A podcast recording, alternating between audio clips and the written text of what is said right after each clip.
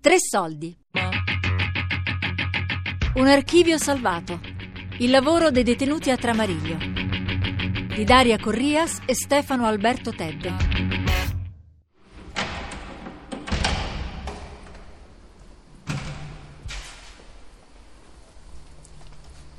In questo locale dove ai tempi della colonia c'era la prima divisione, ovvero uno dei quattro cameroni dove erano stipati detenuti in letti contigui, quasi come in un ospedale, su scaffalatura in metallo abbiamo stipato, sistemato i 1400 registri relativi alla casa di lavoro all'aperto di Tramariglio.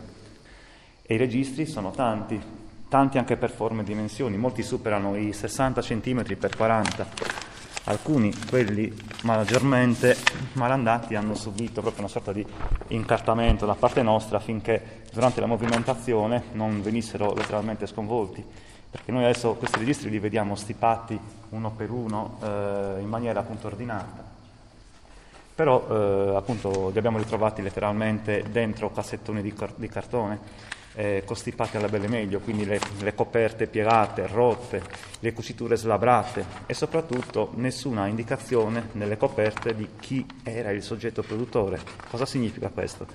Nei sottopiani del carcere, del carcere di San Sebastiano avevamo documenti pertinenti a tanti soggetti produttori, avevamo le carceri appunto di Alghero, quelle di Cuguto, quelle di Tempio, di Tramariglio, quelle di San Sebastiano e quindi spesso e volentieri mh, dovevamo diciamo, cercare a chi apparteneva quel registro.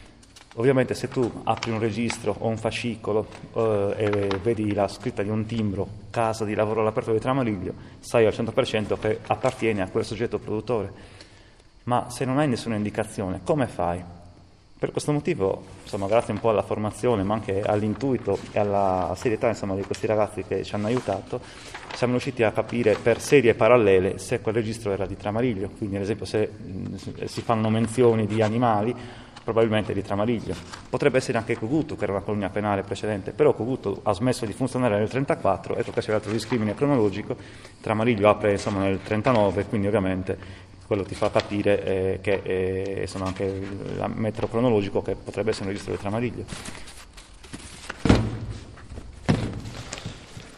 Niente, in un fascicolo sono contenute tutte quante le carte processuali, in primis, cioè di come il detenuto è stato tratto in arresto, delle indagini, tutte quelle pratiche lì. Poi si trovano tutte le pratiche riguardanti la vita dentro il carcere, cioè tutte le domandine che il detenuto ha fatto alla direzione, cioè domandine per eh, poter avere un bollo, una penna e un foglio per poter scrivere alla moglie, domandine per chiedere il permesso per scrivere alla moglie e tante altre domandine sempre riguardanti la, la, la vita del carcere. Niente, poi trovi un fascicolo con, con dei fogli giuridici che sarebbe la fotosegnaletica, con eh, la fotosegnaletica con, che sono poi due foto, una frontale e una laterale del detenuto dell'epoca, con tutti i suoi dati anagrafici, della moglie, dei figli, trovi tutti i carceri dove lui è stato, eh, tutte le punizioni che lui ha avuto, pane, acqua e pancaccio, in qualsiasi carcere lui è stato. Noi ci confrontiamo, sai, no? molte volte io, il mio compagno di banco è Lorenzo, il più vecchio, è quello che attualmente per sua sfortuna ne sa più di tutti, sa, è una persona grande. E comunque gli piace molto a lui le, le storie, cerca di capire anche il perché uno abbia fatto quella determinata azione. E così, sai, si, ci si chiacchiera e molte volte dicono Lorenzo guarda questo che cosa ha fatto, questo e questo e quest'altro, fammi leggere. Allora legge lui, dice la sua, io dico no ma guarda questo qui è un misero, ha fatto proprio una pessima azione. Dico, ma guarda che forse perché ha fatto questo, per questo, questo e quest'altro. Certo che lo so, perché l'ho subito anche io, queste cose qui. E quindi lo so, lo so con certezza, con sicurezza. Ecco perché c'è un po' di risentimento. Vedo che queste persone no, sono anche un po' debolucci, poi li vedi come scrivono, come... perché purtroppo mi hanno, mi hanno, anche insegnato adesso a capire le frasi, a capire le lettere, a leggere, a, a leggere in mezzo alle righe, in mezzo ai puntini. Quindi non sono un grande professionista, però so riconoscere il carattere di come scrive una persona, cioè che tipo di, di di sentimento c'hai in quel momento che sta scrivendo, come questa Marcello Pelucci, mi accorgevo subito che stava incazzando perché mi si stava arrabbiando, come girava pagina non ci capivo più niente, perché scriveva tipo geografici giapponesi, cinesi, cose, ma non le dicevo, dottor, porca miseria, questo qui, eh, piano piano sbatti, ma poi si calmava, caspita, una bella scrittura, bella, liscia, mole, come iniziava a arrabbiarsi, boh, altre 5-6 pagine ci mettiamo una settimana a decifrarle.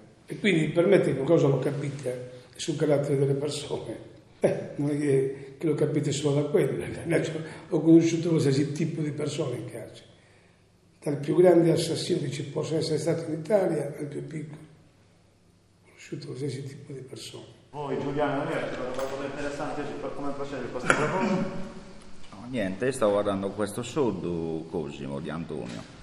Sardo, uno dei pochi detenuti sì, sardi sì. che ci stiamo ritrovando. Le, Mamo, le Mamoiada. Provincia di Nuova, insomma. Sì, sì.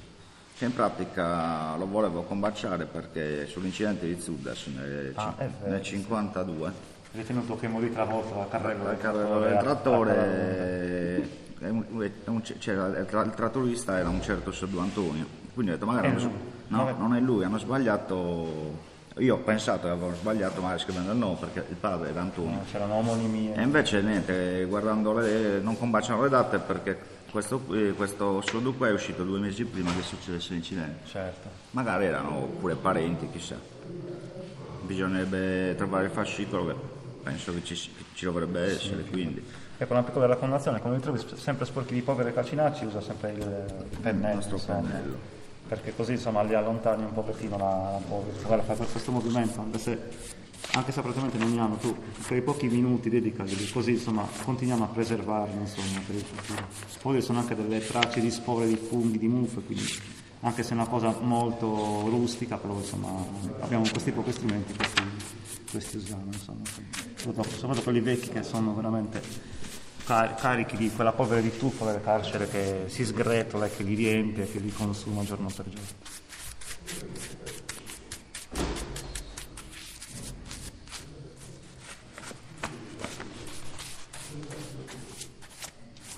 Quando trovavo un fascicolo eh, che c'erano delle cose eh, interessanti, prendevamo un, un, post-it e facevamo, um, facevamo delle, delle, piccole note, degli appunti, delle lettere, delle, di tutto, di tutto, poteva essere dal reato a una lettera, un... puntualmente poi le lettere che si trovavano lì erano censurate. Il cappellano era quello che leggeva le lettere, tutte le lettere di tutti i detenuti che spedivano e che ricevevano.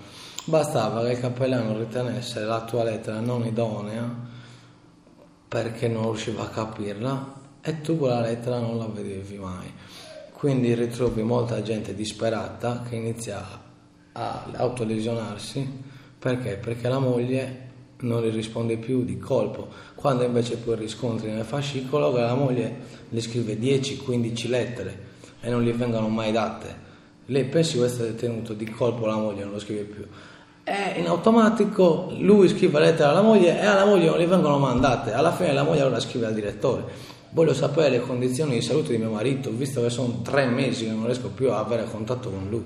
Questo posto è stato un posto di sofferenza. E ogni documento, ogni fascicolo che leggo, a volte sono anche arrabbiato quindi lo chiudo e sto alcuni secondi pensando, perché ci sono delle cose che veramente ti fanno male, caspita. Ti fanno male come quando leggi per dire la censura, ecco, è una cosa che per lei, per voi può essere banale, ma per un detenuto è una cosa molto importante, specialmente queste persone che, che le porti dal continente, le porti qui, l'unica cosa che ti rimane è la, la scrittura, allora non c'è il telefono. E, e, e queste lettere, caspita, mai partivano. E quindi mai, mai e si riceveva. E l'uomo si arrabbiava e dice come ti ho scritto questa lettera e non mi rispondi, ma cosa mi alla moglie, ai figli. E quelle lettere erano sempre, neanche quella partiva. Torino, novembre 1940. Genova, 15 marzo 1946. Carissimo Barbaraffe, Augusto, Quantunque siano ormai degli anni che non ti vedo, alquanto il nostro caro Piero, sono ormai cinque mesi che è morto. Ed hai visto anche tu, ho compiuto proprio in questi giorni 19 anni. Come si vede che la lontananza dimentica? Mi dispiace molto che le tue condizioni di salute non sono ottime, bensì ti faccia contento di sapere come non ti abbia mai dimenticato e come del resto nessuno di tutti i tuoi amici si sia dimenticato di te. Tante sono state le volte che ho parlato di te con qualcuno e tante volte ho pensato anche di poterti un po' scrivere, desiderando sapere, scusa sai se scrivo male, ma dal nervoso mi trema la mano. Sta bene, Nilo, e abbi coraggio e pazienza, almeno tu, perché io ho perso tutto. Tua affezionatissima mamma, ti mando il grappolo di basilico piantato di noi. Odoratele, odoro anch'io. Baci forti, Eleonora Serra. Gina. Come ho letto quattro giorni fa, mi è capitato un altro fascicolo quattro giorni fa, che lo guarda, l'ho chiuso e ce l'ho ancora su, sulla scrivania, quello che stavo leggendo, perché veramente quello mi sta proprio facendo male. Adesso il figlio scrive al padre, mamma sta molto male. Questa lettera non gli è stata data al padre. Dopo un mese il figlio gli riscrive di nuovo, ma perché non ci rispondi? Cosa è successo? E ti faccio sapere che mamma ha un tumore maligno. E anche quella lettera gli è stata data a casa. Ho, ho chiuso il fascicolo, ho chiuso il fascicolo perché mi stavo veramente arrabbiando. Io mi sono detto tra me, beh, forse non gli hanno dato la lettera, se no pensa alla lettera e zappa di meno, e quindi produce di meno, no? Questo fascicolo qua, questo stava a Tramariglio, era a Tramariglio, era del dunque, era, dunque, vediamo un po'. Questa scheda biografica è arrivato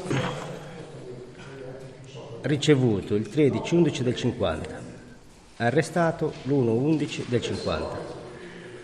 E qui ci sono tutte le prove digitali, qui c'è la, la, sua, la sua firma, dove doveva firmare, qui ci mettevano la foto, però adesso non c'è. Qui ci sono le sue cose, questa è la cartella biografica, tutti i suoi dati, nome, cognome, eh, quando è nato, da dove arriva, il reato che ha fatto, che sarebbe furto furto aggravato e gli anni quanto ha preso? 4 anni e mesi 4. Questa è la, la, scheda che sto facendo, che facciamo a tutti, a tutti i fascicoli, di cui vi riportiamo tutti questi dati. Questa è una scheda archivistica dove abbiamo delle informazioni strettamente archivistiche, eh, insomma è stata un po' studiata in archivio di Stato e poi ovviamente sarà diciamo, omologata a quelli che sono gli standard di descrizione archivistica, perché un, è un lavoro dire, un po' pionieristico, dove abbiamo appunto informazioni archivistiche come il soggetto produttore, cioè l'istituzione che ha prodotto i documenti, che era appunto la Regia a casa di lavoro all'aperto di Travagliglio, dalla sua istituzione fino agli anni 45, poi alla caduta della, della monarchia è diventata semplicemente casa di lavoro all'aperto, abbiamo informazioni di eh, classificazione del documento, di estremi cronologici, l'oggetto del fascicolo, che in questo caso è quasi sempre un fascicolo personale di un detenuto perché stiamo schedando questa serie archivistica, cioè proprio questo eh, diciamo, complesso di eh, documenti che hanno diciamo, un affare comune, ovvero la, uh, monitorare eh, la presenza, l'ingresso, l'uscita del detenuto in colonia penale. E poi altri dati come lo stato di conservazione, la presenza di corrispondenza, il nome del compilatore e altre amenità del genere, insomma. Passiamo alle paste.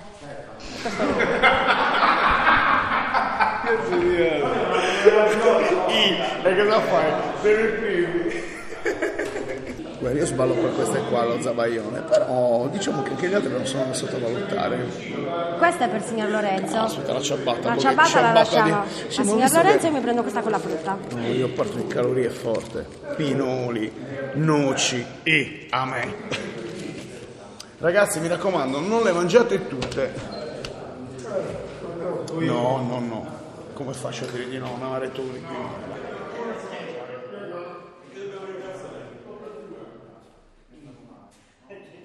C'era tutta una storia lì sotto, buttata, tutta una storia di, di, di questo carcere che, che, che, uno oggi, un bambino lo porti qua oggi, capito? Vengono le scolaresche oggi qui.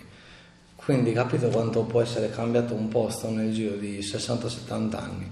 Cioè da un posto brutto dove la gente piangeva e da dove successe molte, molte cose brutte, perché io ne sono sicuro che successe molte cose brutte, dopo 60-60 anni te lo ritrovi invece come un posto bello solare dove le, le, le scuole portano i loro bambini. Con le voci di Davide Aristarco, Simone Silanos, Lorenzo Spano, Daniele Uras, Giuliano Usala, Roberto Varone. Letture di Venere Rosati. Interviste raccolte presso la casa circondariale di Bancali e il Parco Naturale Regionale di Porto Conte. Sassari, agosto 2014.